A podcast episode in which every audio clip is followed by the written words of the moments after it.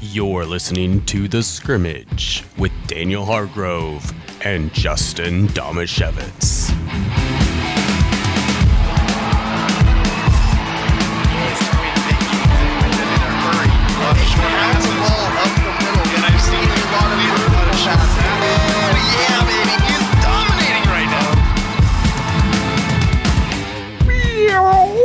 Meow. Meow.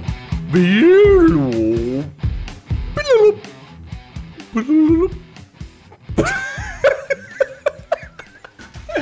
Hello and welcome to a Wednesday edition of the scrimmage. That's my co-host Daniel Hargrove. I'm Is Justin. it? I think so.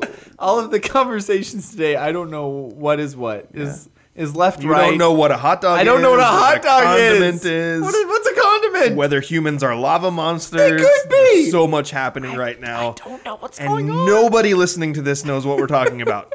including me. one person knows what one of those things is.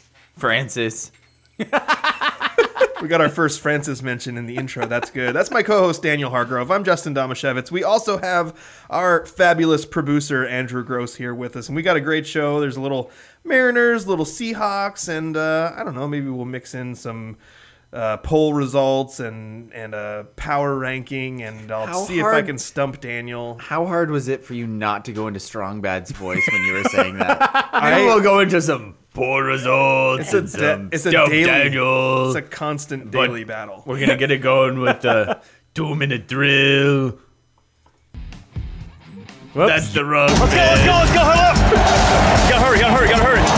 Hey, two minute situation, 44 seconds, hand the ball around. Gun dual right, gun dual right. Three jet Buckeye, on one, three. The two minute drill starts now. Seattle Mariners infielder Abraham Toro hit a game winning grand slam off of Houston Astros reliever Kendall Graveman on Tuesday. Actually, last Tuesday now because we're late recording the show. So this was over a week ago. Oh wow. Those players were traded for each other earlier this season. Daniel, did Toro validate the trade with one swing of the bat? Ye- sure. you know, it's funny. I've seen Astros fans talking about Kendall Graveman, saying that he just looks depressed and he's so sad. and I don't guy. blame him. The poor guy's playing for the most hated team in America right now. I mean, come on. He got traded to the Astros. The trash tros. Justin, your 10th ranked North Carolina Tar Heels were upset on Friday by unranked Virginia Tech. Ouch. That's almost as bad as what the Pac 12 went through. Heisman hopeful Sam Howell threw three picks in the loss. What the heck happened? I think what you saw was a slightly overrated team who's trying to replace its four best skill players who all went to the NFL this past year. Did they all sit out the bowl game last year, too? Yeah, they did. Yep. Yeah. So, well, no, actually, one of them played. Okay. Uh, But yeah, they. Uh, this was an overrated team that probably shouldn't have been tenth ranked in the country, and they came out and played against a tough defensive team in a tough stadium to play in, and they sort of got punched in the mouth. Uh, I'm gonna put two of those interceptions not on Sam Howell. One was 100% not his fault, and I'm gonna say he's still got a shot at the Heisman. The Tar Heels can run the table. They can go something in one. I don't know how many games that I actually have. when they beat Clemson in the ACC title game a few months from now, they will lock up a spot in the college football playoff, and Sam Howell will be hoisting that Heisman Trophy later this year. Book it. The Seattle Seahawks traded quarter, cornerback I Kill Her With a Spoon to the Pittsburgh Steelers for a 2023 fifth round pick. Daniel, is this move a signal that the Hawks are comfortable with Trey Flowers as a starting outside corner? No. the, the Hawks are comfortable with anything that has to do with their cornerback position. Every single one of their offseason moves of bringing in cornerbacks are not on the team anymore, with an exception being Trey Brown, who they got in the draft, but he's hurt, so that doesn't really count anyway.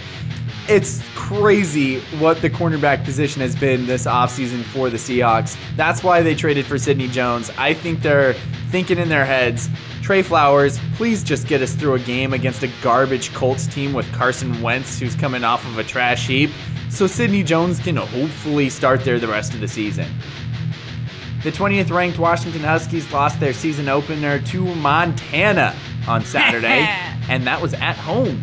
Dylan Morris threw three picks, and the Huskies only managed seven points. Justin, is it time for UW to bring in highly recruited freshman Sam Ewert?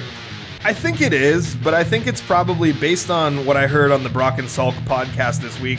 It's probably not totally fair to put all of this on Dylan Morris.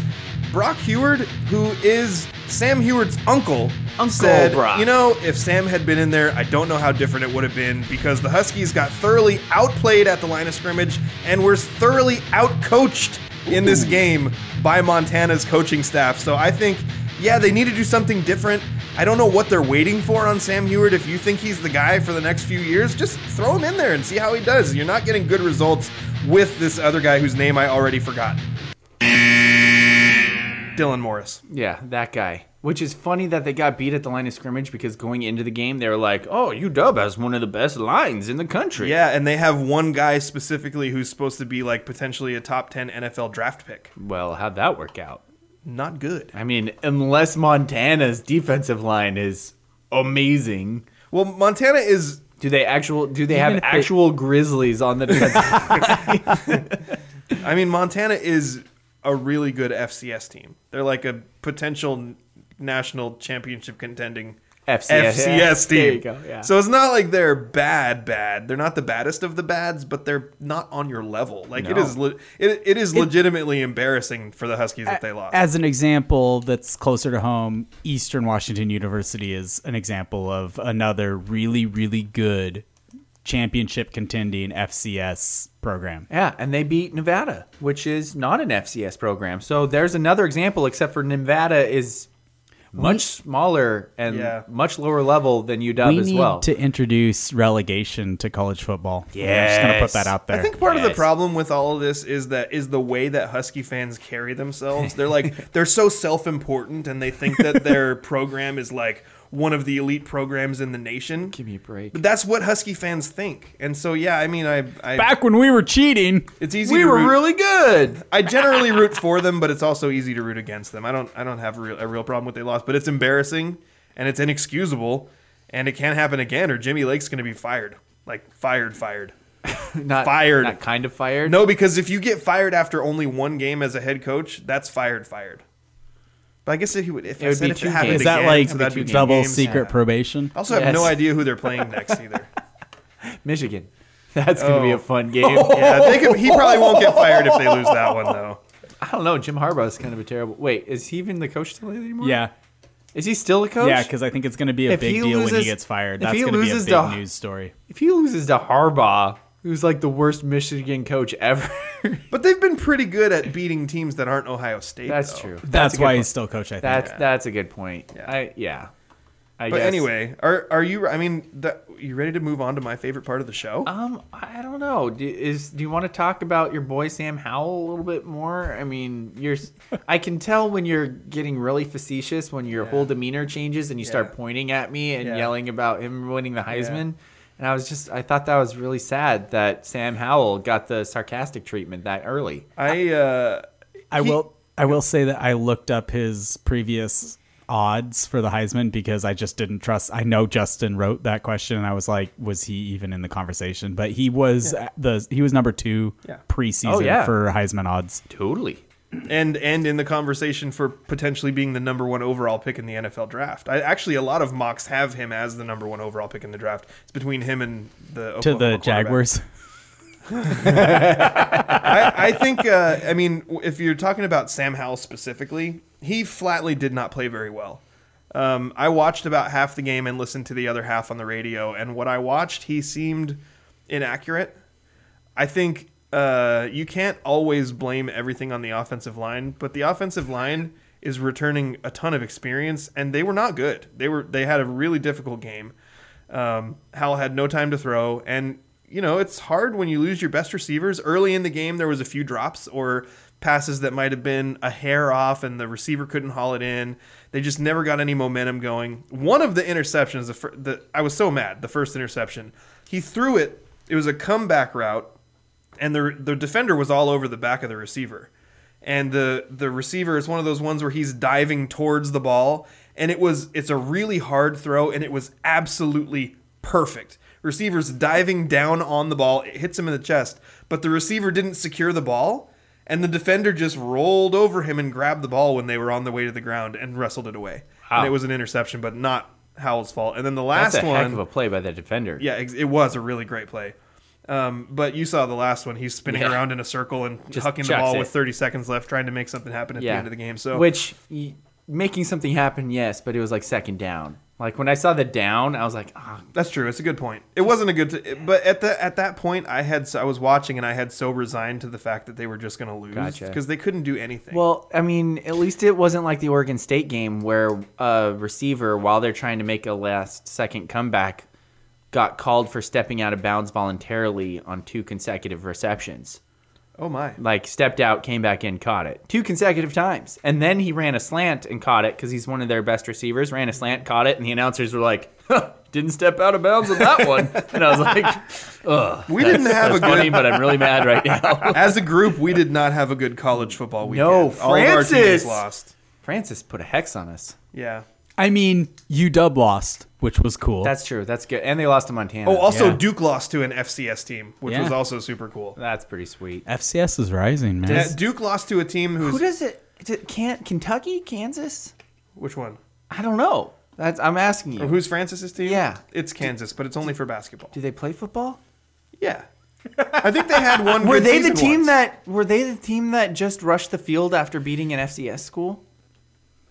One I have no idea. He doesn't one of root for those the bas- basketball team, Daniel. One of those basketball teams that plays football just rushed the field because they beat an FCS school. Kentucky won this past weekend? I don't know if, uh, if, uh, if what the deal is with that. but- rushed I- field after winning, beating FCS. but Duke lost to an FCS school who had never beaten a Power Five school. It was the first oh, that is time cool. in the history of their program. Good that for they had. Duke. good for Yeah. Duke. So that like that helped a little bit. Kansas. So it- he he's a fan of Kansas. Yeah. you're sure it's not Rock Chalk- Kentucky. No, it's Kentucky. You're right. Okay. See, dang it! It would have been so much better if it's Kansas because Kansas Kansas fans stormed the field after beating an FCS team. Oh. But It- I had a it's feeling. still only I had a in feeling it was- basketball. I was a feeling it was Kentucky. One time as a because Yeah, Francis that's a good point. He only roots for the basketball team. Football Francis is Notre really Dame. hates Francis really hates Kansas. So one Isn't time that as a, Notre Dame? Notre Dame. one time as a taunt, and the back of his vehicle was very dirty. So in the dirt, I wrote "Rock Chalk Jayhawk" on the back of his car, and he was very upset with me. He actually took a picture of it and said, "You've gone too far." But yeah, remember he hates that. Oh. Kansas. He hates Kansas. Okay. And that's why you always think that. Okay, that makes sense. It is legitimately confusing, and actually, I very solidly knew until you started questioning it, and I'm like, "Wait a minute, no, it's, Ken- it's Kentucky, it's Kansas, it's, no, it's Kentucky though." yeah, whatever. Yeah. Nobody cares. All right. Let's move on to your favorite part of the show. Serving questions up on a silver platter where the points are made up and the rules don't matter. Time for Stump Daniel. Daniel, you did such a fantastic job last week with Seattle Seahawk player numbers. Yes. I thought, let's see how Daniel could do with Seattle Mariners numbers. Oh, thank this is God. so much harder. I thought you were looked gonna so say uh, relieved. did you say thank God? Yeah, I thought you were gonna say Oregon State numbers, and Justin. I was like, I have no clue. Take notes. I thought that you were going to. You should do Oregon State numbers next week. So, baseball numbers are so much more difficult because number one, well, maybe this is for me because I listen to baseball on the radio way more than watching. Yeah, yeah. But there's no convention to which positions have which You numbers. better It's have just- at least one coach in this list. It's totally, totally random. That's my favorite part of baseball numbers. For is the most coaches part, get 'em. if Yeah. I tell you somebody's number is, you know, in the f- 70s, you know it's a lineman. Yeah. You don't have any of that in baseball. I mean, pitchers have weird numbers. Don't all? Isn't it just weird numbers all across the board? Like Baseball anybody can players have, have any weird number, numbers. right? Everybody can have every any number, but it's it's rare to see somebody but a pitcher wearing like something in the 90s or Okay. 60s or 70s, except for the Yankees because Yankees have like a billion numbers retired. So if you There's guys, only Because the Nash, the baseball writers of America slobber all over the Yankees and unanimous Mariano Rivera. if you do well on this, I'm going to be really impressed because I actually thought after you got 19 out of 20 on Seahawks numbers last week, I thought, okay, this is going to be harder. Okay. So if you can do that well in this one, I'm going to be really impressed. But I only picked 10. And this is all they're all players on the current roster. sounds good. Okay. The first one, Daniel, number seven. Which Mariner wears number seven? Number seven. That's the number after six and before eight. Thanks, bro. This is gonna be tougher. Uh, I think, if I'm being completely honest, I think I would have gotten two of these. Marco ten. Gonzalez, Marco Gonzalez is correct. Marco does wear number seven. which is weird. That's a weird picture number. I am 100% certain I would not know any of these at all. Daniel, you're one for one. Who, Okay. who wears number 18? 18. It's not Peyton Manning, although that is the number that Peyton Manning wore. Uh, okay, 18. And I didn't go too obscure on these. Like, these are all. Yeah, Although I think I'm- that we both know all the guys on the roster. I, I, thi- I, didn't- think so. Yeah. Except for some of the relief pitchers, they shuffle those around a decent amount. Uh, you say Kikuchi? That is correct. You say Kikuchi does wear number 18. Nice. This is a fantastic start for you, Daniel. 36. Who wears number 36? Oh. 36. It's a running back number. Or a I defensive was back. going to say. Isn't that Rawls' number? Or was he 34? No, no, he's 34. 34. Oh, okay. That's why you have it on your Yeah. yeah. shirt over there. I just didn't remember what the number was. 36. So twice in a row with the first ones, you took a long time, and I thought, oh, I got him. And then you got both of those right. Okay. Um, it's not. Daniel is right now, he has his eyes closed and his head tilted because that helps him think. Apparently, I'm trying to visualize. You're Players. visualize an attack when you're playing in Stump Daniel. Why can I not remember their whole starting rotation right now? Stump Daniel does this to you. Okay, so it's Marco, Yusei, Gilbert, Anderson. Chris Flexen is not that number. And then it's the other guy they just traded for. That's the other one. Anderson, yeah, but he's not that number either. Shoot, uh, I don't. I cannot think of who 36 is. I'm gonna guess it's a pitcher. Mm-hmm. I'm just gonna say this guy because he's come up in the show before. But is it Castilco? It is not Kostilko, the Russian. Okay. It is actually Logan Gilbert. It's one of the guys that Is you it mentioned. really? Yeah. I was going to guess Gilbert. Yeah. Oh, I should have let I, Andrew I do didn't it. know. I didn't know at all, but I was gonna guess Gilbert because he was kind of new, and I thought maybe you wouldn't wouldn't know that one off. Yeah. For some reason, I thought he had a funky number too. But yeah. Okay. Well, Turns right out now, running back number. right now you have two out of three, which is two more than Andrew and I would have had. Actually, if Andrew might have gotten Logan Gilbert, number twenty-two. Would have Daniel. been a blind guess. Who wears number twenty-two? 22. Robinson Cano. No, I'm just kidding. Uh, I, I mean, I don't want to go too hinty on this, but like, this might be the most obscure name on the whole list. Actually, no, I can confidently say it's the most obscure name on this list. Great. But it's still a guy. I feel like that's the kind of hint that doesn't help at all. It's a guy who plays. Well, they all he play. plays baseball. They all play. Sometimes he throws it. Sometimes he catches it. He wears a glove in the field. oh, You're laboring. This looks painful. Luis Torrens. It is Luis Torrens, number 22. You're Yes. three out of So, four. so quite often he doesn't throw it or catch it. Turns out you know, I D- Daniel, I'm impressed because like on all three of the ones that you've gotten right, you've like really thought about it. And Exactly. usually when you have to really think about it, those are the ones that you often get wrong. Yeah. And you're three out of four. I'm I'm I'm proud of myself right now because this has been tough. 15, Daniel. Who wears number 15? Why are all these so hard? You're right. These are hard. Baseball numbers are hard. Oh, 15. I'm having to like really focus and try and picture numbers. yeah. Would it help if I explained why I think it's harder? Yeah. Why you think? Yes. I, I think it's harder because in football you don't see people's faces, so you recognize Seager. players by the number. It's Kyle Seeger. You're right. It wasn't hard. Not at all.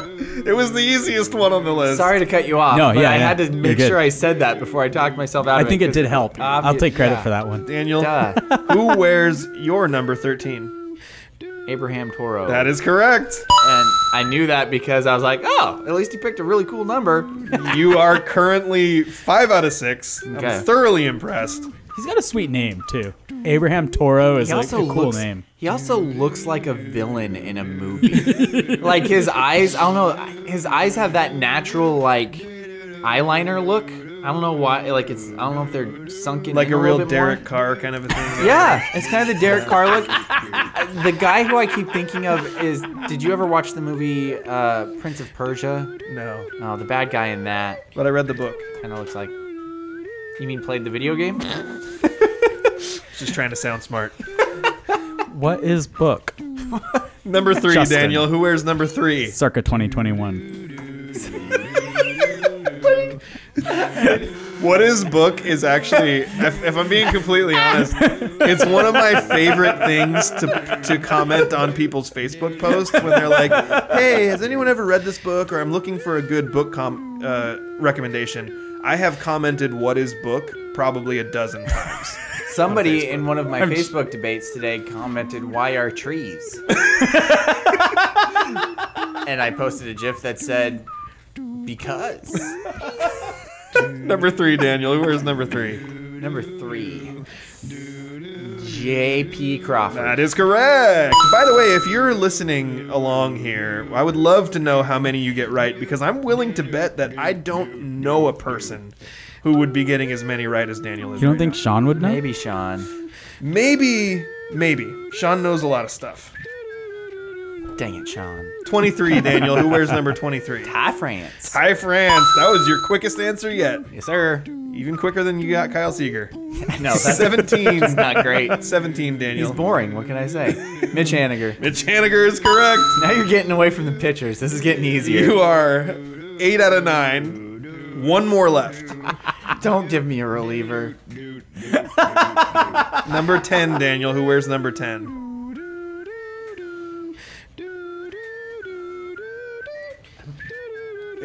Uh, He's smiling. I think he thinks he know. This is what I'm reading in your face right now. You think you know it, Yeah. but you think this is the spot where I'm going to try to do something that confuses you. Yes. So I actually use this as a tool in Stump Daniel sometimes. Yes, you do. I do something that's easy just so you'll think, is he trying to trick me? exactly.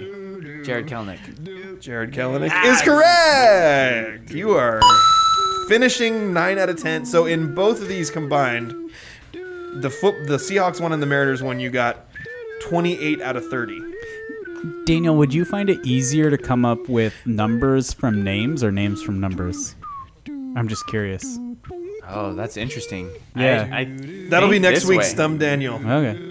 Stum Daniel. Stumped. So like if We've like, done you- Jump Daniel. We've done Junt Daniel. We have Stum Daniel. I got a lot of segment ideas here.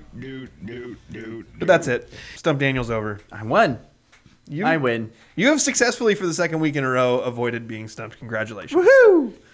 I don't know what it is about numbers, but for some reason I remember them. And Andrew, I'm kind of upset that you brought up that other way of doing it because I'm not sure if I'd do it as well. Because I was, I We'll do wanted Portland to, Trailblazers. I wanted to I'll give ask you you, the if name you knew and what you give me the Seawall's, because you said relievers, and I was like, what's Seawall's number?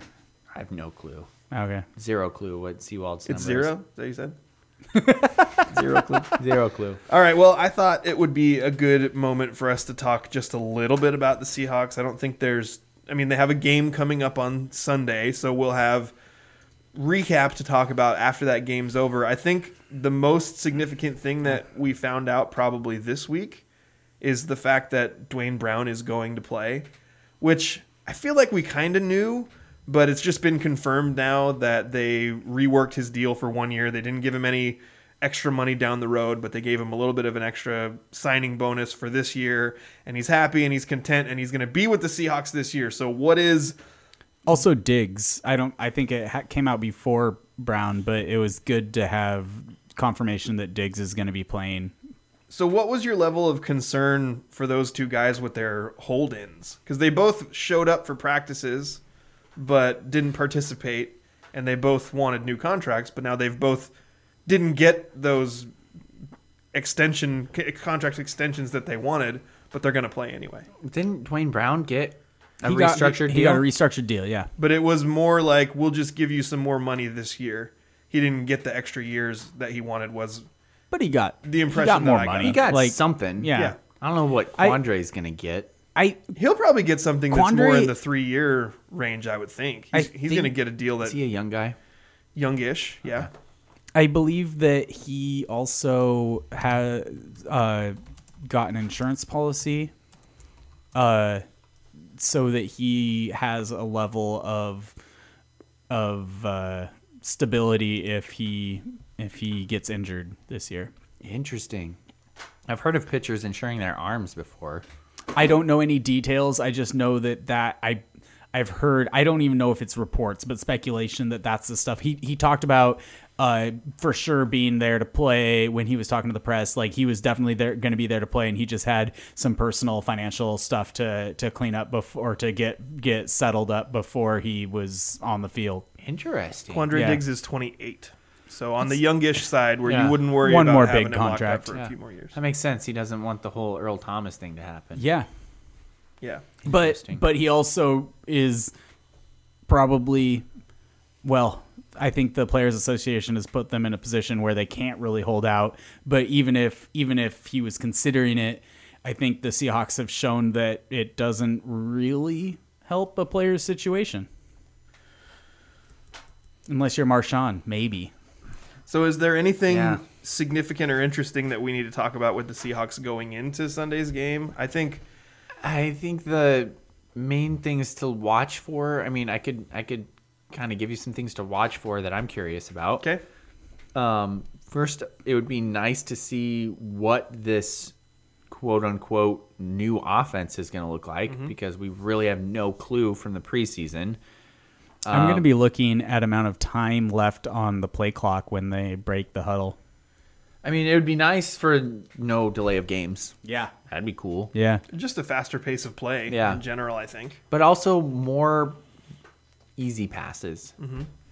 Because I feel like we watch so many games where the quarterback gets like five or six like easy passes, and you're like, oh, that seems But nice. One of the big criticisms that we had of Russ last year was that he had guys open in That's- those short to intermediate ones that's and true. he didn't throw the ball. That's true. He So- kept he kept throwing for the home run ball. So will I mean I'm assuming if because that was not the game plan. Like the game plan, it was a vertical passing game for the Seahawks for the most part. So I'm assuming that Russ was not just going rogue and saying no, screw the short passes, I want to throw deep. I'm assuming that was part of what was whatever was built into the game plan. So hopefully, I would think knowing that this offense is going to be pretty significantly different, likely than anything that he's run or that the Seahawks have run, that he'll go into it with the mentality that it's quick reads, quick projection, pro, quick progressions, There you and go. then get rid of the ball. Yeah. Because a lot of the criticism that people have of Russ from last season specifically, but even through his career, is instead of hitting the route that looks open, but he thinks maybe there will be something better, he holds onto the ball, and that's part of the reason he gets sacked so much. Makes sense. Yeah, we, he's got something open early, but doesn't go for it. Yeah, I've Com- I've definitely complained about that. Uh, I'm excited to. I'm interested to see if Gerald Everett is finally the tight end that they bring in from outside with high poten- with high expectations that actually is used well. I mean, Jimmy Graham did have a bunch of touchdowns. He was pretty good. He was pretty good, but he wasn't Jimmy. Like when Jimmy Graham came in, Yeah. he was like God mode. Yeah. You know, he was getting in the red zone, and there was nothing you could do to stop him. So I think he didn't live. I guess I want. I'll phrase it differently. He also set somebody who they bring in from the outside a who record. lives up to expectations. Yeah. He did also set a record for tight end like uh touch touchdowns. Yeah. Like so he he was really good Before he even came? here. No, here. Like he For a was really Seahawks good. tight end. Oh, okay. He was really good with the Seahawks. He just wasn't the he wasn't the, what he was hyped up to be for Yeah. sure. because the higher the expectations, the harder they are to reach. But, Absolutely. and tha- that might be the benefit with Everett because he's good, but he's not coming in with a Jimmy Graham reputation. He's Yeah. coming in more like with a reputation that hey, this guy's already good. He could be better. And I think that because they have Gerald Everett, and I think he's going to find more success than we've seen from tight ends in the past because they only kept four receivers. So I think he's going to get a lot more Mm-hmm. opportunity than tight ends have in the past because he's more of an athletic, pass catching type guy. Although, how many more weeks until David Moore is up onto the, fifth, the active roster from the practice squad? You would think. I, see, I would have thought in a normal scenario, most people would have looked at that news that, just in case you didn't hear, listeners, David Moore was signed to the Seahawks practice squad this week. And I would think for most people, you'd be looking at it going, eh, you know, if David Moore is your fifth or sixth receiving option, he's there in case you need somebody to pull up. And he's proven that he can make some plays in this offense. He knows the offense. Actually, he won't because it's a new offense. He's familiar with the personnel in Seattle, but, you know, it's a guy that you know, it's a guy that you're familiar with. And instead of being positive about it, Daniel's like, ugh Give me because a it's break. just a matter of time before we have to be watching David Moore again Yeah. as the Seahawks third receiver. and he'll make one acrobatic catch, and everybody will be like, "Oh, oh, David Moore! Oh my gosh!" What were he's those so people good." gargling there, Daniel? Marbles, Okay. because they eat marbles. I don't know. That doesn't make sense. Bunch of marble garglers. Uh, the other thing I want to see is is the receiver situation. Does Dwayne Eskridge flash? Does he make a couple of plays in the game that you're like, oh, that's why they picked him first? Like this is gonna work out. This is why they only have four receivers is because they're that confident in, of course, Lockett, DK, but also Eskridge, and then Freddie Swain's, you know, their kind of guy that they kept, and they figured that all of our other receivers are just guys too. So why do we need to take another one? yeah. Yeah. So I think I'll have, I, I'm going to have many more opinions about the Seahawks, but I almost don't. Like I don't want to wear the topic out going into the game because I want to have more stuff to talk about after we see it. I think the obvious ele- elephant in the room that I didn't mention to you is will the cornerbacks suck? Yeah, well, we talked about that pretty extensively in the last Yeah, we'll, maybe we'll just even leave it. couple of podcasts, and I Yeah. think we all think that's a. That's I a mean, I problem. de- that's my single biggest position of need. yeah, Or outside c- corner. concern. I yeah. think nickel corner they'll be fine. Well, they've got they're going to play big nickel and use Blair and Amadi. I think Yeah, Uh, it'll be okay. And I think they're and they got guys who can play nickel. yeah.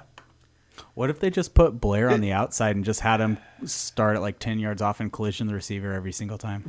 because the rules of the NFL don't allow you to do that. But who do you But will they mo- call it every single play, Daniel? who do you most want to see in that nickel spot? I want to see Blair because I do too. I, I think Yeah. that we've we've gone these years knowing that he's a second round pick that they've had huge hopes for, but he's barely been able to be on the field. So like we've just been feeling like there's this potential looming for the last couple of years, and we haven't been able to see it. So I want to see. I mean, I feel like Amadi's fine, and I think we kind of know what what the Seahawks have in Amadi, and it would be nice to see Blair have a shot because if they put Blair out there, like you now have two safeties who you think are going to be the safeties of the future, I would believe, in Diggs and Adams. So if Blair doesn't work out in that nickel corner or big nickel or whatever you want to call that spot, then it's like it's almost like poor roster, roster construction and a wasted second round pick. So I want to see what they have. Absolutely. I agree with you 100%. I, I want to see what Blair can do and if he can be a difference maker there. And if not, then they have Amadi who can be solid. Yeah. So Mariners, Daniel, go. they won today. Yeah. Gosh, what an emotional roller coaster this team is. Dear Lord. I really feel difficult. like every night I'm just riding a high or a low. My poor wife can tell if the Mariners won or lost by how depressed I am that night. It's ri- it's ridiculous. You're still depressed if they won? How no. Oh, No, Okay. she can tell whether they won Yeah. or lost by, by how depressed he is, well, he, he, could, said. How depressed could be not depressed at all. That's- Okay. Thank you. I'm Yes. sorry. I was worried about you. Thank you, I Justin. was worried. Should we be worried about you? Are you doing okay? I'm doing fine. Just battling depression on days that the You know, Seahawks lose or the Mariners Everything's. lose. I don't know what weighs up, man. I mean, I've found out that any food can be a condiment today. I don't know what to believe. At some point, do we need to discuss this? I think the mailbag is just going to be a zoo today. That is going to be a zoo. As opposed to the rest of the show. Well, the, the other big news. Uh, but the Mariners. I said, watch out for Boston, and all of a sudden, the last five days, people have been like, look out for Toronto, and I'm like, whatever. And lo and behold, Toronto passed us now too. So I don't know. what's going on. Canadians? Yeah, apparently they're still playing baseball. Hate those guys. that Toronto, that's the team that has like a positive 130 run diff, and they're behind all these teams that they have scored way more runs than. Yeah, because they just hit Garbage time. dingers. They Garbage just- time runs. well, they swing out of their butts constantly. Vladdy sounds Guerrero's really the only one who uncomfortable. can do it and hit for average. the rest of them are just constantly So- just swinging for the fence. I've heard that phrase before. Every time somebody says it, I picture someone with a bat in their butt, swi- like turned around backwards in the batter's box, trying to swing at a pitch. What does it mean to swing out of your butt? I don't know. is that not right though? I think it means because I when would you're think just that would that would not be a very effective when you're swing. swinging with no control and you're just like you're you're sh- transferring all your weight and you're just like pivoting. It's like when, if you don't hit the ball, you fall down. I mean, if kind you of thing. truly That makes swung sense, with yeah. the bat coming out of your butt, it would not only be hard to hit with power, it would be hard to make contact at all. is that sort of the way m- I'm envisioning the way Mario hits uh, when You're he's got welcome the for when he's that got the visual. raccoon suit and and and uh, Oh the yeah. tail. yeah, yeah. that checks out. Yeah, Yeah. Mm-hmm. in in Mario when you get the raccoon suit, totally. That's an excellent. Yes, that It is sounds swinging like out you're of your making butt. fun of me, but I- No, I, think- I'm, I'm sorry. I'm not making fun of you. I was like processing it. Like, yes, that's exactly what it is. Oh my gosh. Uh, I think the other big news for for the Mariners that has come out recently is that Kyle Lewis is being shut down for the year. Uh. yeah, that sucks. So it does suck, Oh. but does it matter? yes. does think it it matter does. right now? I, I I'm not sure if it matters right now. I think it does. Personally, I'm not sure if it does, but I think they needed a boost for the last month. And I think that would have been a boost that they needed. Right now they're running guys out there in left field like Jake Bowers who, and Dylan Moore who just aren't going to be productive. And if you had gotten Dylan Moore or I mean, oh my gosh. If you had gotten Kyle Lewis back, that would have strengthened this lineup a ton. Also, but for the future, now you're worried about Kyle Lewis having to come back again from an entire season lost, and you're like, is this a guy that we count on? Or do we trade him? Do we risk trading him and then he's awesome? Do we risk counting on him and then he just hurts his knee every year? Like, it, We it's do- so sketchy. They do have some some other talent in the outfield, right? I'm I'm Yes. asking. Like so so at the very least you've got y y there's not this feeling that like this guy has to be the guy or else nothing will work, right? Well, I think because he was rookie of the year. Like you already know that he's good. Like you Yeah. already know that he has the capability, so you don't have to be quite as worried about his development as you ha- Yeah. as you would with guys like With- Evan White and Jared Kelenic who haven't shown it yet. Julio So- Rodriguez, all of Yeah. these guys in the minors who Well, Evan White had- is an outfield to like I was talking No, about no, outfield I was just talking specifically, about but yeah, yeah, prospects in yeah, I got you, general. I and, got and you. that's the thing is this is your prospect who you were high on that proved it. yeah, Yeah. absolutely. And so yes, they have guys there, but they're all prospects who haven't Yeah. proved it. Yeah.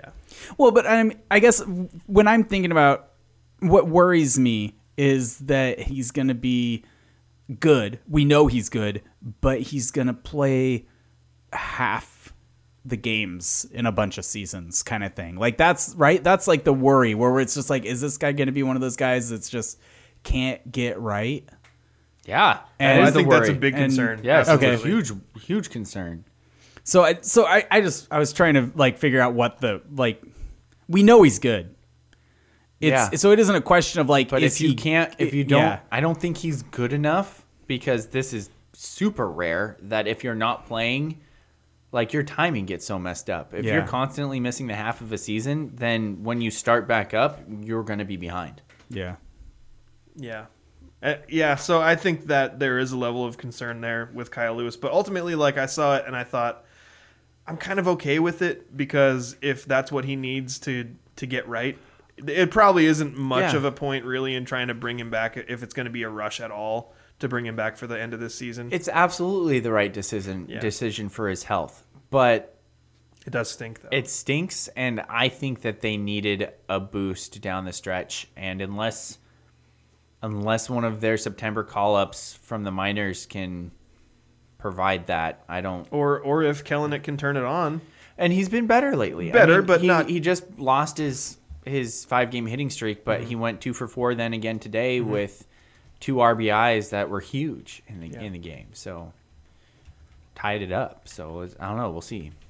Well, we can't talk too much pa baseball, or Yeah. people are going to get bored. So Hey. let's let's take a commercial break, and then on the other side of that, we will talk about poll results. We'll talk about local sports. We'll do a power ranking, and then we're going to talk about something that is very interesting to us that we have no idea if any of our listeners care about. Do you have a legal situation and need someone on your side? Let the law office of Jeffrey A. Domashevitz be your advocate. If you've been the victim of medical malpractice, suffered a personal injury, or need representation with real estate law, small business law, or estate planning, let Jeff Domashevitz put his 29 years of experience to work for you. Call Jeff Domashevitz today at 360 612 3991 or visit domashevitzlaw.com. That's D A M A S I E W I C Z L A W.com. Welcome back. You're listening to The Scrimmage, which is brought to you by Ole Penn Real Estate and the law office of Jeffrey A. Domashevitz. We are going to talk some local sports. It's been kind of a weird start to the high school football season. Uh, Montesano didn't have a week one game because of a COVID pause. Now, um, we are just seeing the news that Elma's game, which was supposed to be against Centralia this coming Friday, has been canceled. I don't believe we've got a clarification on why it's canceled, but I'm going to assume that it's something COVID related. Yeah, either with them or with Centralia. I'm Yeah. not even going to say which Right. team because we don't know. Yeah. So we get to see Monty this coming Friday, and I'll be on the call of that game with Ian Yeah. Cope. We'll see Monty play against Cascade Christian at Rottlefield, and that'll be an exciting way for the Bulldogs to open the season. But we have an athlete of the week, um, which was selected by all of us. But you know, this was a Daniel Hargrove nomination here. Daniel, Yeah. do you want to do you want to give us our athlete of the week? Yeah, uh, it was my nomination. I felt like we all Agreed. agreed. Yeah. but there was definitely some discussion. There because was there was some good options. There's some good options, um, but I felt that the all around performance of Aberdeen's Trey Anderson gives him the nod this week. From the stats that we have compiled from multiple different stores, sources, uh, Trey had two touchdowns, which, of course, everybody, that's not hard to find out if you watch the game. He had two touchdowns, one rushing, one receiving, 97 total yards, counting his rushing and receiving yards. He also had two sacks in the game, and I've heard that he had a handful of tackles as well. So for the complete game that Trey Anderson played, offensively, defensively, rushing, receiving, scoring touchdowns, I think that Trey Anderson is well deserved of this, especially in the rivalry game that this game was Hoquiam versus Aberdeen. It's always just a little bit bigger when it's a rivalry game. You get an extra boost if you're the Monty Elma game. You know, it's going to mean more as Aberdeen wins their second in a row, and Trey Anderson is our Ole Penn Real Estate Athlete of the Week. I think it was really fun last year towards the end of the season for the Bobcats to see some of their some of their players overall, but especially some of their running backs just burst onto the scene and I mean we saw Trey Anderson bursting big carries left and right and he tends to get those those outside looks where he gets around the edge and he's really tough to bring down when he's coming around the edge especially for just one guy to take him down so it, I'm not surprised at all to hear that he had big contributions in this big rivalry game but like you mentioned Daniel that's a big stage. So like when we're going through some stats about who could be the athlete of the week, and I think there was two players we felt really similarly about, but then it's like Myrtle Street rivalry game.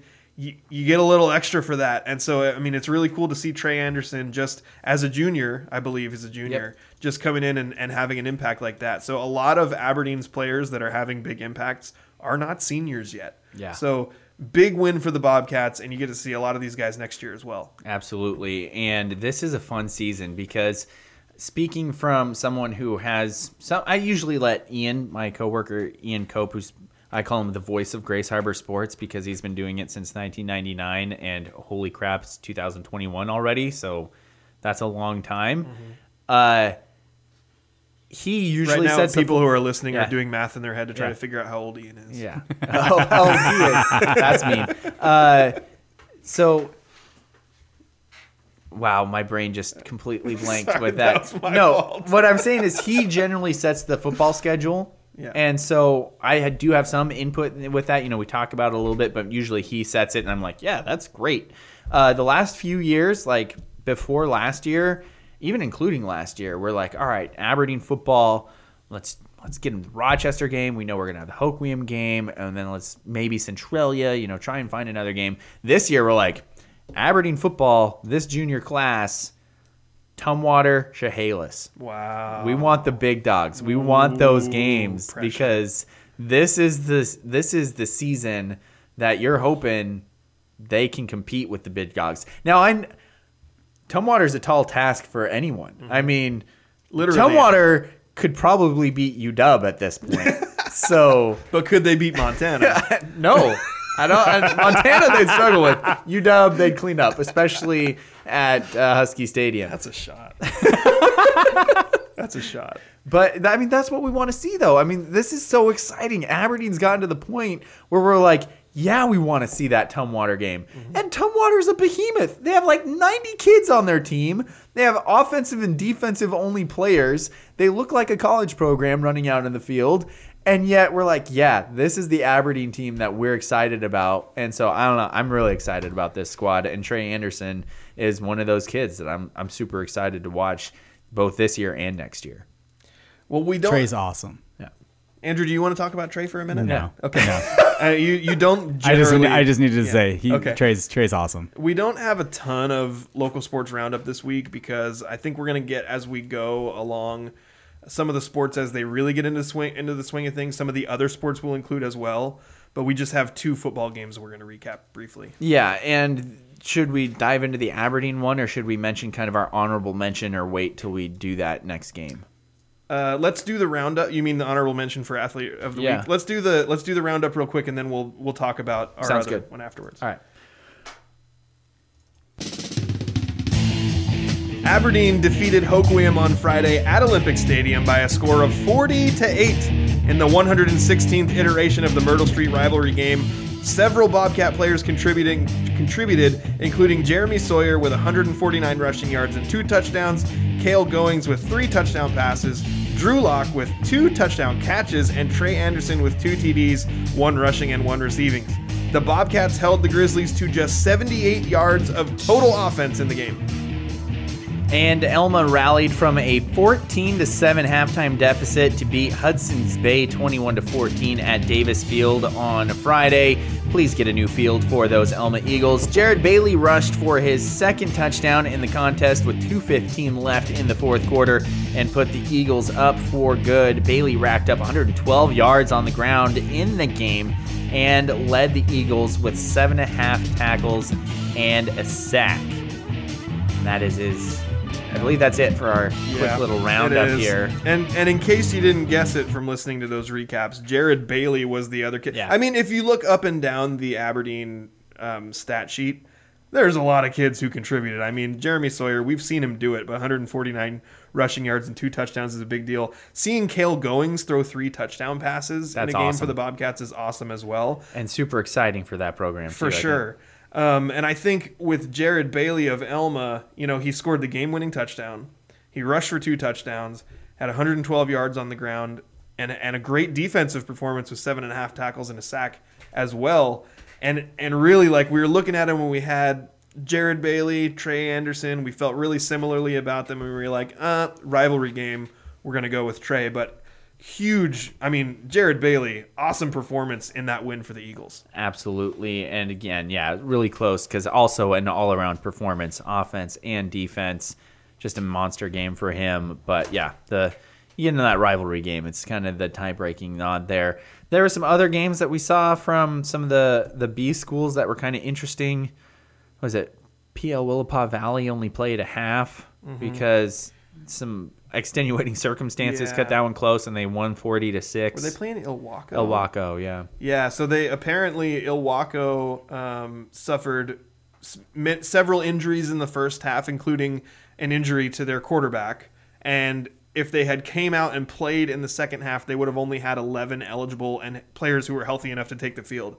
So the coaches just got together and talked about it and said, "Hey, we're going to have to forfeit the rest of the game." So um, that's unfortunate, but obviously dominating performance by the Titans leading into that halftime. Absolutely. I can't remember the score of the off the top of my head of the Raymond South Bend game. These are these are scores that we'll do a better job of. This week's been a little crazy this for week's us, been folks. bizarre. Yeah. This week We had and a next week- producer who just took off for the weekend and didn't tell us he was leaving. And Oh. uh, by Sunday afternoon, we were like, "Is Andrew dead? Should we be worried?" We're calling people saying, "Can you swing by Andrew's house and make sure he's still alive?" that happened. Yeah, that was a real thing. Yep, that actually happened. Uh, did you did you find the Raymond South? I, I saw you My type in. internet's not working Okay. Well, we'll because Uh, just that actually seems like the way that this week has gone. That seems about right. that that checks out. yeah. Yep. So we'll move on to poll results. Poor Andrew. He didn't even defend himself. I know he was busy on his phone. Yeah. Did he hear us? Did he hear us take a shot at him? I don't know. I was ignoring you. Okay, poll results, and I only I only did a few this week. The first one is based on something Andrew said. Sweet. Do you trust a Pete Carroll team off a bye week? Oh, yeah, I was gonna look that up. Because Andrew said, I don't trust a Pete Carroll team off a bye week. I'm not sure why. It's just a feeling I have. Well, Andrew, 67% of the audience does trust a Pete Carroll team off a bye week, and Pete Carroll is 7 and 4 off of a bye week in his Seahawks career. So, not amazing, but pretty good. Yeah, better than I feel like All it right. is. Yeah. Yeah. Next question. Next poll question. Are the Pittsburgh Steelers cheeks? I think we all know the answer to that one. Yeah. Only 57% of the audience said yes. I thought it would That be calls higher. all of the rest of our polls into question. Next question. Have you ever eaten a whole apple, core and all? I have. I know you have. You told us you did, and I was like, not only have I never heard of someone doing that, but why? Why would you do that? Well, guess what, Daniel? 29% of people said yes, they have done that. There we go. Which means 71% of people said no, they haven't. but the fact that 29% of people said yes means we either have a bunch of crazy people that are voting or we have trolls that are like, haha, it would be funny if I answer yes on this. Click. Well, they also said that. the Steelers aren't cheeks. Yeah. Yeah. Okay, next question. and this one, uh, I said I was going to do it, so I did it. I just posted, Did you understand the question? Yes or no? because I said I was going to create that as a poll question. Well, guys, 100% of our audience said yes, they did understand the question. Wow. Yeah. I I, It's not a complicated one. No. That's all the polls. I would have probably said no because I would have been like, I'm not sure which question they're talking about. Are they talking about this question or a different question? I would have said yes don't because understand I would have this. said yes because I wouldn't want to admit that I didn't know what they were talking about. I was being, yeah, of course I understood the question. I'm smart. I'm smart. I understood the question. Okay, you ready white. for? Are you guys ready for our power ranking? This is a very exciting week for the. I was about to. Yeah, I was. Sorry, Yeah, I was quoting dodgeball there I missed it. I was because I busy thought, cutting you off. you- when you were saying I'm smart. Yeah. The way you were saying it sounded like you know I'm white. W I'm H smart. I T S M A R E. T. Okay, sorry. You can Okay. move on. Power ranking of the week. Daniel, I know you've been really excited for the top five best sports movies. Yeah. So he decided not to do that. But after last week, after last I was week, just guessing. when I was listening back to our podcast, I was so inspired by something else that we discussed that I decided to put off the top five sports movies for one more week. Is it because So- he hasn't seen five sports movies? He starts to watch a sports movie and then just watches Space Jam again? Space Jam Two. There's Oh, both, okay. Those are both going to be in my There's top. two of them now? I know. there. five. Top I know. five songs from the Frozen movies. Are you going to sing them for us? Do you want me to? Yes. Okay, I'll do my best. Okay, let's go. I have an Num- honorable mention. Oh, honorable mention. For the first time in forever, honorable mention in top five songs from the Frozen movies. For the first time in forever. Oh, It's Daniel's a gonna sing them. positive, uplifting song with optimism. It's full of optimism. Are you taking? Did you say movies? So we're taking Frozen two here as well. Yes. Okay, I'm not sure if I know There's the two of Frozen two those? songs. Yeah. Oh, come on! It made money. They're making a second one. Yeah.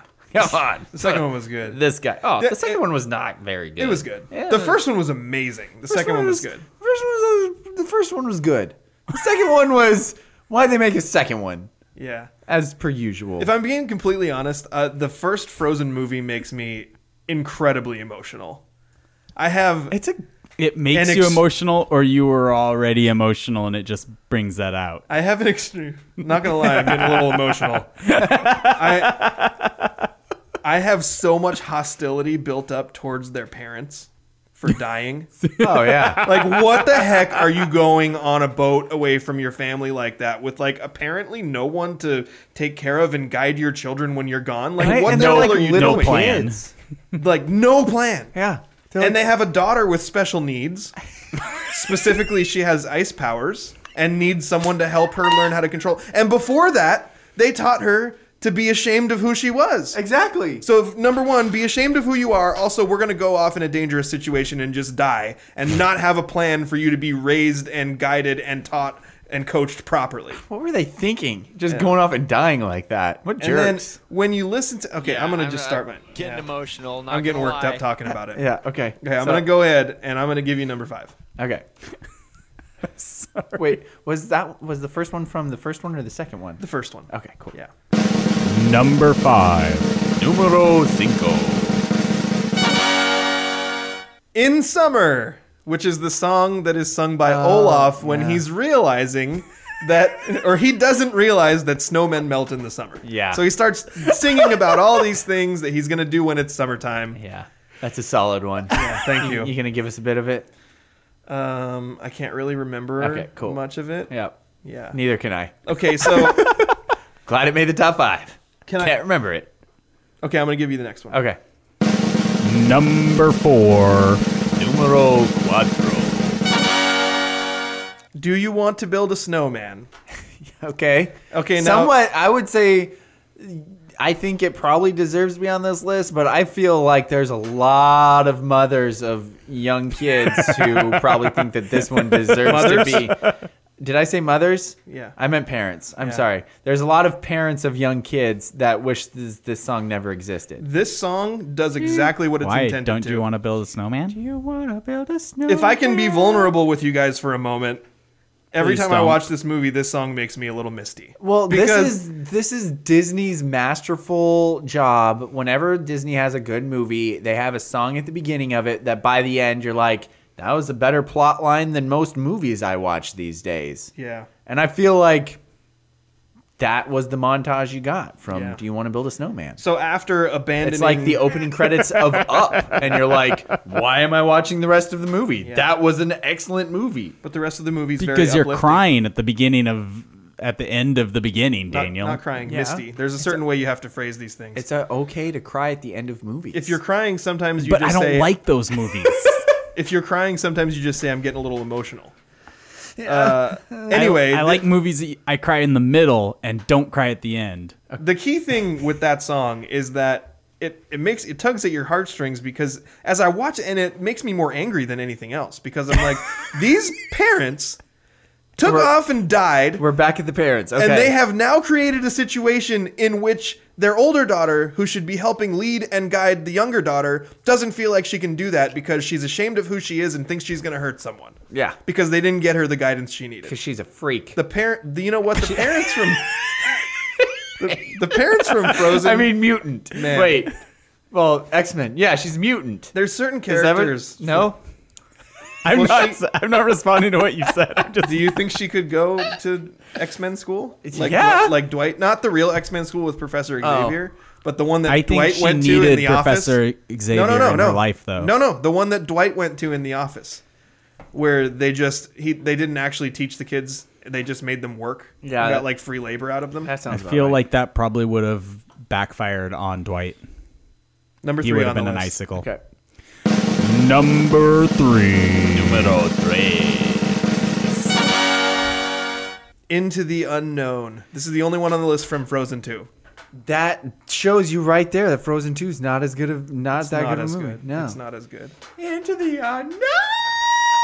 Yeah. Sorry. You sound just like And you never- Idina Nadal Menzel. Dazim. Adele Dazeem. Idina Menzel is the name. is it John Travolta? Yes. Is he the- so if you haven't heard it, which I'm sure you have. Yeah. Justin's look gonna sing up- it for you. Go look up John Travolta mispronouncing Idina Menzel. Oh. Yeah. He announces her in some kind of official event as It's like a Golden Globe or yeah, something like he that. announces her as the insanely talented Adele Dazeem, or something like that. also, oh, there's so many good after, there's so many good follow up jokes to that. I'll- Okay. We'll do that at a later date. Okay. Next next one on the list. Number two. this is the shocker that it's not number one. The number two song is "Let It Go." I was wondering. I know that one. I've Yeah. heard that one. I th- I think I know where number one's going, but I'm not sure. But I mean, Let It Go is also one of those where I'm sure it's 50 50. Some people love it, and some people are like, I can't get this song out of my head. Drives them nuts. They just need to let it go. The number one. Let song, It Uh, Go! Sorry. The number one song is on my Spotify playlist. Number one. Love is an open door. That's the one with the finishing, finishing each other's sandwiches, right? yeah, that's the Yeah. one we sang on the podcast Yeah. last week. That was a really fun moment It- for me. It's a great song. it is, you know, and it cracks me up every time that I think that. Gosh, I'm terrible at remembering characters' names, but it, it cracks me up every time that I think that the girl from Good Place is Anna. Yeah, Kristen Bell. Kristen Bell. That's it. Yeah. Uh, Yep. It, it cracks me up every time I think of Kristen Bell singing that song because it's such like an innocent, happy character, Yeah. and then in The Good Place, she's just the worst. Yeah, she is. but you know, this song specifically is really it has layers to it because, like, yeah, it is Like- a light, happy, like an fun, ogre? innocent song. But then later you find out, oh, that song was devious because that guy was tricking her. Yeah. he didn't love her at all. That was the worst. Yeah, he did suck. yeah. I think he froze and He died. didn't even finish her sandwiches. Did he freeze and die? I think he died. Yeah. I don't know. Sounds like a thing he would do. Disney kills people in movies all the time. They do. Yeah. Oh my gosh. Oh. Okay. I'm. Are you? Yeah, I'm you done. want to talk about it? Uh, speaking of terrifying things in kids movies, It is now time for Daniel Hargrove to overreact. Do it. I'm ready for it. It's impressive. Hit me with it. Have you seen that thing that TikTok about Shrek? No.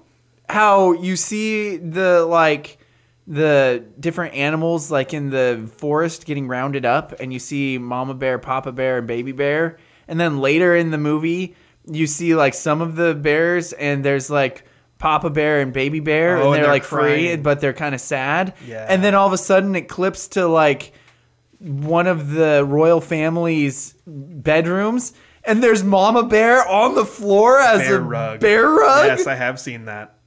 holy crap Yeah. to be fair, I think that's DreamWorks. It is not Disney. DreamWorks. That's why I was sorry. I spat on my screen somehow at some point. I don't know when. Anyway, Yeah. No, that's terrible. That's terrifying. Hey, Well, that was there's like- a reason that the gingerbread man called Lord Farquaad a monster. you're a monster. Not the gumdrop buttons. Because he's a monster. The Muffin Man. we we have Okay, we this have show one, has been just we have has- one more topic. Justice. before- Justin's just taking this show off the rails constantly. Oh, I, this is wait, one no. of my favorite shows that we've ever. we haven't done. even talked about hot dogs yet. oh gosh. We're we got to talk about. There's one thing. This is the topic I teased that we are really interested in. That I'm not sure if anyone else is interested in. But Daniel, you and Andrew and I all talk a lot about what different radio shows and podcasts there are because we're Yeah. always trying to constantly find the things that to listen to that will be most entertaining and informing. And because of that, we've all listened to a pretty decent amount of E ESPN 710, Yeah, the a local ton. Seattle. Seattle station, and there was a show, the big shakeup recently, which was that they terminated Danny O'Neill and Paul Gallant, which was the morning radio show, terminated means fired. They didn't like executed them. Send a machine from the future to kill them. yeah. As far as we know, Well, you know what? It's funny because the day that it happened, Paul Gallant tweeted, and he hasn't tweeted since, and it's been over a week. Oh, that's sad. So it's possible he could have been executed. I miss Paul. But the the thing about this that I think is so interesting is, first of all, and I know I've told you guys this, but again, I don't talk to people about this a lot because I don't think anyone cares what I think about radio.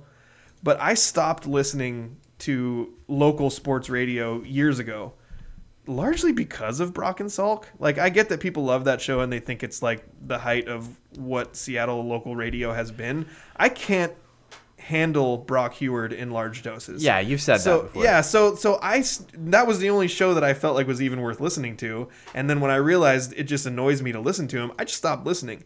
When Paul Gallant came a couple years ago from Houston and he jumped in, and at first you guys were listening to it like "Eh, I'm skeptical of this guy. I eventually started listening to it, and Danny O'Neill's annoying, but I can tolerate him. I love Paul. Paul was awesome. Paul is, and Andrew likes to joke that Danny was like a version of me, and Paul is like a version of Daniel.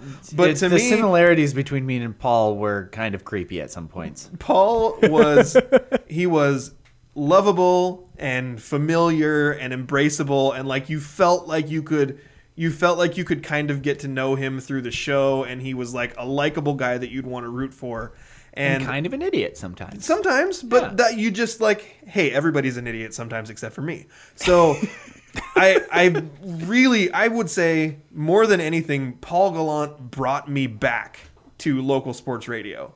So this kind of hit me hard in a way I was like really annoyed by it. And then when you start digging into a little bit more of what was going on behind the scenes, it kind of makes Mike Salk look like a devious jerk. Am I being too harsh there? Is that too strong of words? Uh, it definitely makes him look like a jerk. I'm not sure how devious it is. Well, he so essentially he was the program director for a while, and then basically about three months ago, according to various sources that we've compiled information from, a lot of it comes from an article that was written by Jim Moore, Yeah. um, who is a former radio host who worked with Salk and thinks he's a jerk. But basically, it seems like what happened was Paul was.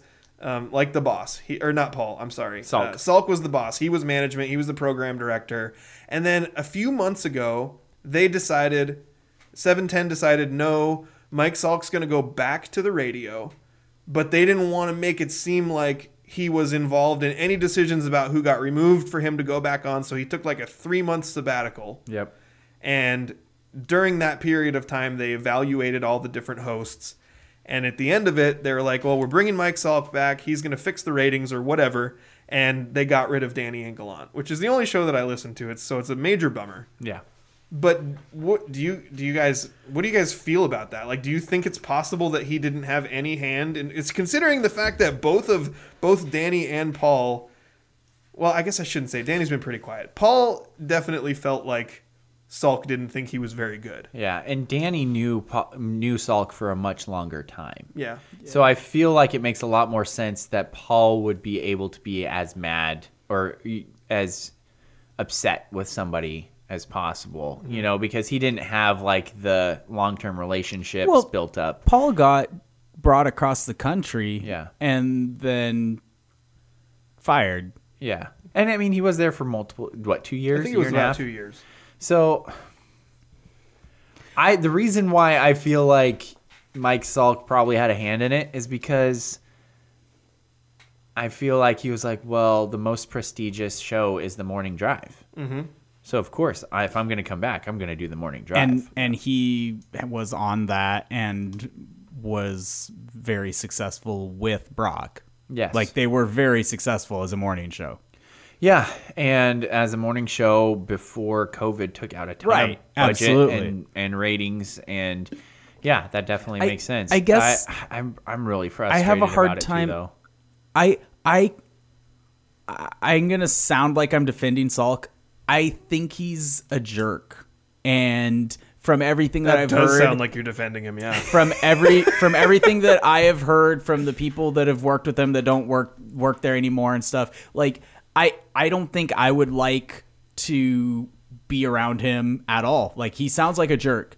It's hard for me to blame somebody and call them devious for wanting to keep a job though. And it since he he he is not the program director anymore, presumably because the ratings weren't the the ratings that he right. that he or of the shows that he put He together. failed as a program Yeah. director. So so I assume that it, or I think it makes sense that he was facing not doing well as a program director and probably used every influence that he could as a previously very successful morning show host to get the best spot he could for himself. What you just described sounds kind of devious to me. I, to me, it's just I expect that from I expect everybody to try to set themselves up as best they can. Now he is a jerk, so he doesn't do it with consideration to the people around him. Probably, Yeah, including the people who he brought in to be Right. his flagship, his mainstay. You know, and that's that's the hard part. It's like, geez, and the reason why I liked that I feel like I the will best miss shows. Paul. I'll miss Paul. The reason why I liked Brock and Salk is I feel like the best shows are where you have two people who are different enough as co-host as the hosts, and then you have producers who are confident enough and empowered enough to hop on and say a hilarious things and do crazy things like Howdy and Kyle were, but also the confidence to be like, you guys are living in an echo chamber and you're insane. And this is not the case because that happens when you work with somebody a ton. You're going to start morphing into the same person with the same opinions. And you need somebody to be like, no, you're blind to this. And so that's what I love in a show the most is when, and that's why I like the Brock and Salk show. Brock and Salk were, I mean, Salk for me thinking that he's a jerk and kind of screwed over people. it- He's a good radio guy. I think he's very good at what he does. I thought Brock Salt, I thought Brock Heward was a good counterpart to that of not a jerky guy. Mm-hmm. Pretty much, basically the opposite. Kind of raw in the radio world, but worked his tail off to become a better broadcaster. So he's risen up the ranks at Fox. You know, doing broadcasting work for them, so he has definitely put in the work. I think to do he's that. really good in I- football game broadcasts. I do too. And I think he's a husky homer. well, he obviously is, but when he's not doing Husky games, he's great. But it was the addition of the two producers. Now, I know all of that isn't really relevant to what we're talking about, but I feel like when you're talking about how you couldn't listen to Brock and Salk because Brock bugged you so much, yeah. it was more like the whole conglomerate that made it a fun show for me. But I I feel like this is a crappy situation. And honestly, as somebody who my day job is in radio, it's super worrying, man Yeah. like you're a major sports town and you can't sell enough advertising to have a full roster of talk sports talk show hosts. Like they have downsized and downsized and downsized. This is super worrying to me. I mean, I I feel nervous. Well, and that's part of why this is difficult to deal with because I feel like, you know, Danny and Gallant get dismissed, and it's not. It feels like it's not because they did bad at, badly at their job. It feels like it's because the industry is struggling. Exactly. And maybe it will bounce back. Um, you know, when s- some more businesses that have been struggling because of. Um, you know, COVID shutdowns and recovering from altered business. Maybe when some of those businesses can bounce back a little bit, it'll get better but the radio industry is a really tough business to be in. And I'm just holding out hope because Paul had been had mentioned several times about how he wanted Seattle to be his permanent home. Like he was hoping to be here for a really long time. And I'm hoping that like can he find some other kind of work here? Would he be able to get by starting a podcast as supplementary work and figure out some other stuff cuz I want him to stay. I mean, Paul, you're always welcome on our podcast. Yeah. Just going to throw that out. You Anytime. can become a permanent member. Anytime. I, I'll shift into the second producer role. We can pay you pennies, We y- maybe even a dollar. maybe dollars. like a week? I don't know if we could swing that guys. It'd be tough. Yeah. But I mean, I just, I, I feel, I think, mostly disappointed. And then I think the other thing is you're looking at how these things are going to affect the ratings. And the other thing that felt devious about this to me is that Mike Salk put himself on drive time radio at the exact same time that the NFL football season is starting. So you would think you would think that that time of year would be the most popular time of year for drive time Seattle talk radio. if if This you're is- planning to change the lineups, though, that seems like a smart time to change it, right? It seems Because like a people smart will time to start change it if tuning you in. want to set yourself up for success that you can point to it and say, Which- "Look at what these which guys' the ratings radio were before, station and wants look at what to do, and right? look at what my ratings are now." The radio station wants to set itself up for success, right? They want to set, but yes, they want to set themselves up for success, but they specifically, in this instance, are setting themselves up to look like they have success. Exactly. Right, well, Which I don't think fair you enough. do would want to do. If you're a business, you want to know if you're having real success, and this is going to show you. Unless you're- th- this is going to be. This is going to show you a false bump. It Unless depends. you're trying to prove to advertisers, hey, look, we made this change and look how it affected the ratings, and try to get more ad- ads that way. Like that part of it, I get. It's just a business thing that makes me feel icky. I, don't like things agree that are with you, icky. Justin. I just don't think that it's fair to blame that all on Sulk individually. Definitely true. He's the mastermind. You're right, and I'm probably I'm probably overstating. And I, I mean, we don't have inside information. We don't know anything. No, don't know We're- squat. We're taking information that we've compiled from like different places and I- putting we- it together. And I'm just I'm we just do trying to know put some forth things, what I think is the though. most likely feasible scenario in my mind. Yeah. We do know some things. We know that 710 has lost a lot of their best talent Yep. over the last like three, four years.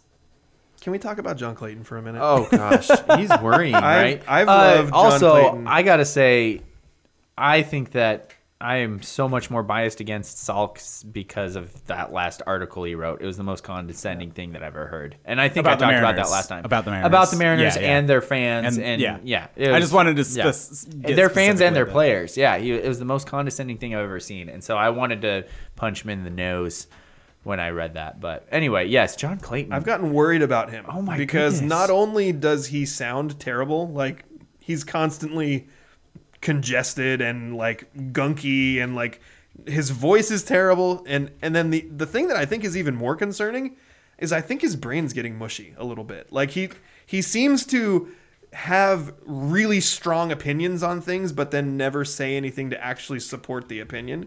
He'll just be like, "Yeah, because that's stupid because you know, this this this and that's stupid." And that will be the end of it and he'll never say anything that actually supports the point. yeah, And that's been getting more and more regular, where I feel like he used to be a very insightful NFL insider.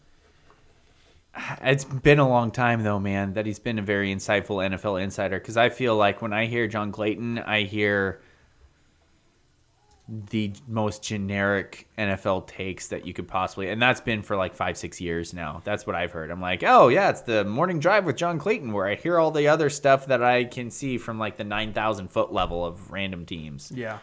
Plus his absolute vitriol for Tim Tebow And the Browns. and his absolute love affair with the Steelers, but he's not a fan. He really, really hates Tebow, though. Yeah. Like a lot. well, Man, well, this show's getting long and we still have mailbag, so let's and take one more commercial break. I don't even know where that one is. There we go. At Ole Penn Real Estate, we have solidified our foundation on four core values. First, we continuously focus on growing our knowledge in the market and in our practices to bring the highest level of competency to our clients. Second, we provide a high level of integrity, compassion, and kindness in every aspect of our business. Third, we put the human element above business through humor, enthusiasm, and patience. And last but not least, we proactively respond to the needs of our clients. Our mission is to create a personal real estate experience, one person and one home at a time. With OliPen, it's personal. So I totally did that on purpose with Andrew because we talked the other day, er, Yes. a couple weeks ago, about how when he's not quite ready to click the button, he makes a noise. So I was like, I'm going to see how drag this on. Commercial break! Yeah! Yeah! Oh, yeah! So that And was a just cool noise. after Daniel You're had made welcome. me feel all warm and fuzzy for by recognizing the importance of producers. So I think we're gonna talk about I think we're gonna talk about hot dogs, but let's hammer through something important that um, but I think we can go through quickly. okay. Questions from Francis. Uh-oh. He was very upset with me last week because I said that there were some questions from Francis, but they're they're outdated. Yeah. And so I saw him a couple days later, and he was like, "Screw you, my questions are not outdated." So I'm gonna go through and read you guys all the questions that Francis sent us. Okay. Which MLB franchi- franchise has made it to the most World Series? Is is I feel like Francis already knows the answer to that. What is question. Uh, it, Daniel? I don't know. the Mariners, man? Is it the Mariners? It's got to be the Mariners, Yeah, right? probably the Mariners. Yeah. No, it's Notre Dame. Yeah. I think it's Kentucky basketball. Oh, there you go. Which MLB franchise has won the most World Series rings? I Mm. mean, Boston's got some. Um, Oh, You know, I bet that's the Marlins. the Marlins have two. Yeah. So It's yeah, gotta there's be- it's gotta probably be the that. Marlins, yeah, Um, there you go. which MLB franchise has never made it to the World Series? Oh, you know what? I think that might be, you know, that might be the Montreal Expos. I think that is the Montreal Yeah. Expos. Yeah, I think we're gonna go with the Yeah, Expos okay. on that one. we're. I think we're really nailing this. just killing it. There's only one player in the history of the Baseball Hall of Fame to be inducted with a unanimous vote. Can you three sad M's fans name him? Uh, yeah, we do all the time. Yeah. He's the most overrated player of all time. Yep. That's Mariano Rivera. Perfect. yeah. Next question and final question. if the National League plays without a DH but uses closers, rational people that aren't complete homers for a joke of a franchise would concede the closer is infinitely more important than the DH. Your answers will indicate which one of those you are rational or complete homer. How is that even make sense? He's saying that There's what is the correlation there? He's They're just not saying allowed to have a DH. all of baseball uses closers, only half of baseball uses a DH, so a closer must be more important. I would argue that use- the fact that there are less DHs makes them more valuable. at a yes and b when they go to an american league park they use a dh they don't go "Meh, not going to use a dh because they're not important Also, if the No! ma- the major function of a DH is hitting, a DH is not a failed hitter who got put into that spot because they couldn't hit. A closer is a failed pitcher who got put in that spot because they couldn't be a starter. Because yeah, because they Absolutely. couldn't handle more than like three outs. exactly So I'll have to and ask the best Francis- ones handle six sometimes and everybody goes oh my, Oh gosh my they got God. six outs I'll have and to- then They yeah left if him you, in for another could you inning? imagine could you imagine if you saw a starter you saw a starter go six get six outs and they're like oh my gosh this starter got six outs quality start quality start give me a freaking break quality start is no longer six innings; it's six outs. six outs I'll have to ask Francis next time I see him if those answers indicate that we are rational or if we're complete homers. I'll have to ask him. well i don't even know what i'm being a homer about i'm just i'm a, just a hater i think it should be rational or hater We got through that whole thing without ever mentioning the name of his favorite. I'm the homer. that's impressive Uh, I think we should just not mention it now. of course Okay. So, Justin, Yeah. speaking of people with mushy brains who bring up arguments and then don't actually Uh-oh. say Uh-oh. why why you feel that way, you just throw an argument out there and say this is why it is. It's stupid if you're if you, that is what you did. I didn't say anyone was stupid. You said hot dogs are sandwiches. Yeah. And then you provided zero argument for it and then you threw it up there and then I made the mistake of Engaging. arguing, engaging and then I found myself in like 30 comments deep with multiple people. Everybody is with you on this one. I think I think there was like maybe two people who don't think that a hot dog is a sandwich along with me on that thread. Apparent. What I'm learning from this is it's not safe to just say self-evident factual statements Yeah, around. see, that's why Daniel. I didn't make a. I didn't support the claim because I thought I'm just gonna go on Facebook, which I actually don't really post on Facebook all that often unless I'm posting like pictures or a link or something.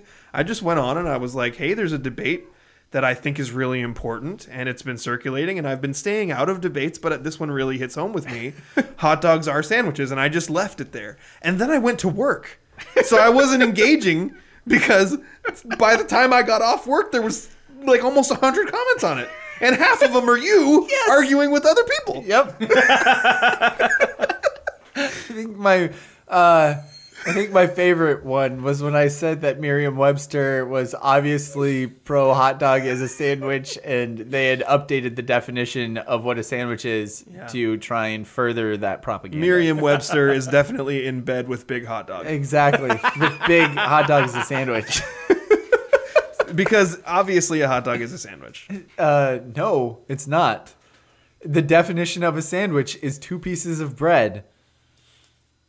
What is the Merriam Webster definition of a sandwich? They then add a secondary definition where it says that or one piece of bread, thus calling it an open faced sandwich. And I'm like, that is something that you had to add in. You had to add in open faced. So they're clearly trying to make hot dogs a sandwich. Okay. And uh, we are also obviously speaking a hot dog sandwich because as Dame pointed, Damian Yes, Lillard Damian pointed Lillard, out- very wise. very wise, Yeah. sage advice here said a hot dog is a hot dog. A hot dog on a bun is a sandwich. Yeah, and he's right. Uh, he's half right. Yeah. He's half right. Yeah, but you can also put condiments on it like onions, and that helps make it more of a sandwich. But but Daniel, okay, let me ask you this question. Now I know the answer, but just for the listeners, you go to Subway, yeah. you get a sub sandwich. Yes. That bread is connected to itself when they cut it open. Yeah, that's a mistake. Remember when they used to cut like the triangle out of the top? Yeah. That was better. So according to you, it is not a sandwich because the bread is connected. Even Absolutely. though it's it's two clearly separate pieces connected by one small piece of bread. You're saying two separate pieces connected. Uh huh. So Two separate pieces can be connected. no, they can't. Then they're one piece. Headphones are connected to each other by a, a cord or a wire. Yeah, and yep. there's- they're still separate. They're they're one thing. They're headphones. That's Why is that plural? Headphones. Okay, then Why is my, it not a headphone? My two nostrils are actually one Nostrils. hole. They're They're nostrils. just separated by a piece of cartilage. It's but one They're nose. actually one hole. It's one nose. yeah, but they're two nostrils. There's two holes there. But apparently it's one hole. They're just separated by this weird thing in the middle of it. This is my favorite of all of your arguments. You're arguing the lack of something as the same of the as the presence of something. Yes, if if if a thin strip of bread connecting two pieces of bread doesn't then make it one piece of bread, But your then nost- why why can't I nostrils use are- that the other way around? Your nostrils are holes. So you, that's like you saying that this water bottle connecting the two pieces of air that are next to each other is just one piece of air. Like I don't because What? Okay, because you're if it's reaching on two- that one. It's two actual items, like two actual physical things that are connected to each other. with the same thing. Your argument like is you're that saying, two- oh, your your headphone argument. You're you're saying that two headphones. If you're gonna say those are different things, they're connected by a wire or a thing in the middle. Uh-huh. Yeah. they're not connected by headphones. they're headphones, it's You're just one saying item. bread, two pieces of bread Yeah. connected by the same kind of bread. Yeah, but a all of a small sudden, but it's but it's the same bread. That's still one piece. But I just If you're if you're gonna say, hey, here's an island and another island, but they're actually connected by a smaller strip, a la I don't know, kind of what New Zealand is like. You're gonna say that that's two separate islands connected by land. Isn't that just one island? yeah. Yeah. So that's what you're saying with bread. But my point was that your nostrils argument is saying that two nothings connected by something is just one nothing. That they're not nothing. They're a whole. so uh, Also, also so much. the sub sandwich. It's total thing- nonsense. It, It is. has nothing to. They have nothing to do with each It- other. that one was a little bizarre, but s- but you saying that two pieces of bread connected by also bread makes them somewhat somehow still that that's bizarre. Only if there are two clear separate pieces that are just connected by one little piece. of the same substance. But they're two clear separate pieces. they're not because they're connected by the same substance. But they're they're ju- two pieces that are connected. oh my gosh. Two pieces of things can't be connected together and still be I'm gonna move on to the subway sandwich thing, which is quite interesting. When you that argument was brought up, and I was like, shoot, they might have got me here. And then I was like, wait a second, hold up. I will turn to nature for this argument. A koala bear is not a bear. Just because Serving it's questions called up on Hey, silver. hey. just because a sub sandwich is named a sub sandwich, that doesn't mean it is technically a sandwich. But I don't think a koala bear is actually a koala bear. I think it's just a koala, but people call it a koala bear. But a sub sandwich is actually a sub sandwich. it's it's not. Let's though, let's 'cause consult Not if, Merriam-Webster. not no. Did get out of here, Miriam.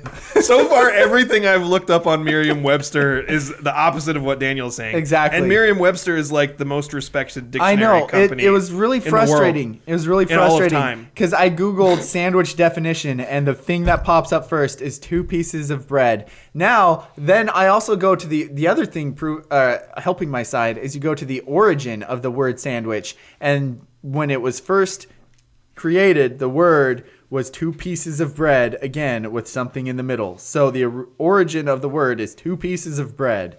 And then Andrew was saying that if but you- they have to be from the same loaf. it- no, it doesn't. It I mean, never says different that. loaves. They need to be from different It loaves, never says that. It just says two or they're pieces of different. Or bread. it's the same piece. Why do they need to be be from different lows? Because it's the same piece otherwise. oh. No, it's not. They're separated. They started out the same, you just decided to separate them. That doesn't. The Now, question they're is, still the same piece. When does a loaf become a loaf? How far along does it have to be cooked before it's considered a loaf? That's an excellent question. Does it need to be cooked?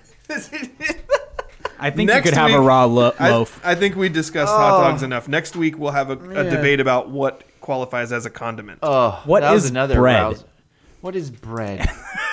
What? What? Why are trees, as Francis says? Do we? Why do uh, the thing I like most? Francis actually said that, arguing against, against himself on your post. He said, "Why do you need a label?" And I was like, "You're the one who was trying to label a hot dog. It's just a sandwich. It's a sausage on a bun. Stop trying to make it a sandwich. It doesn't need a label. I did though. hot I- dog on a bun. I This- don't need a label for it. This conversation has made me realize that Daniel eats a hot dog on a bun in a very different way. I eat it than- like a taco Yeah, he. you eat your- How do you eat a taco? with the pointed upwards so that all the fillings don't drop off of it. You apparently turn it sideways, squish it together. He's so angry. He's throwing stuff. He's knocked his microphone over. I also turn a taco apparently sideways. How with the crunchy taco do you turn it sideways and not lose all of your stuff? You have to slant it and your mouth. That's you don't slant. That's not sideways. That's slanty Who ways. eats crunchy tacos? Good question, That's- Justin. that's a good People question. who like messes. Yeah. messy people. They're icky. You don't like I that. don't like things that are icky.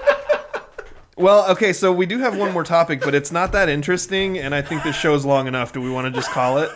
we should call it. Okay, Mariano Rivera stinks. So, for my co host, Daniel, the marble gargler Hargrove, And my co-host Justin, the lava monster Damashevich. and our trusty producer, Andrew, not dead, gross. Also, I'm going to sound like I'm defending him, but he's a jerk. Gross. I like that one better. You've been listening to The Scrimmage. Paul, call me. Into the uh, unknown. I'm only mostly dead. Let it go. Let it go. Can't hold it back anymore. Yeah.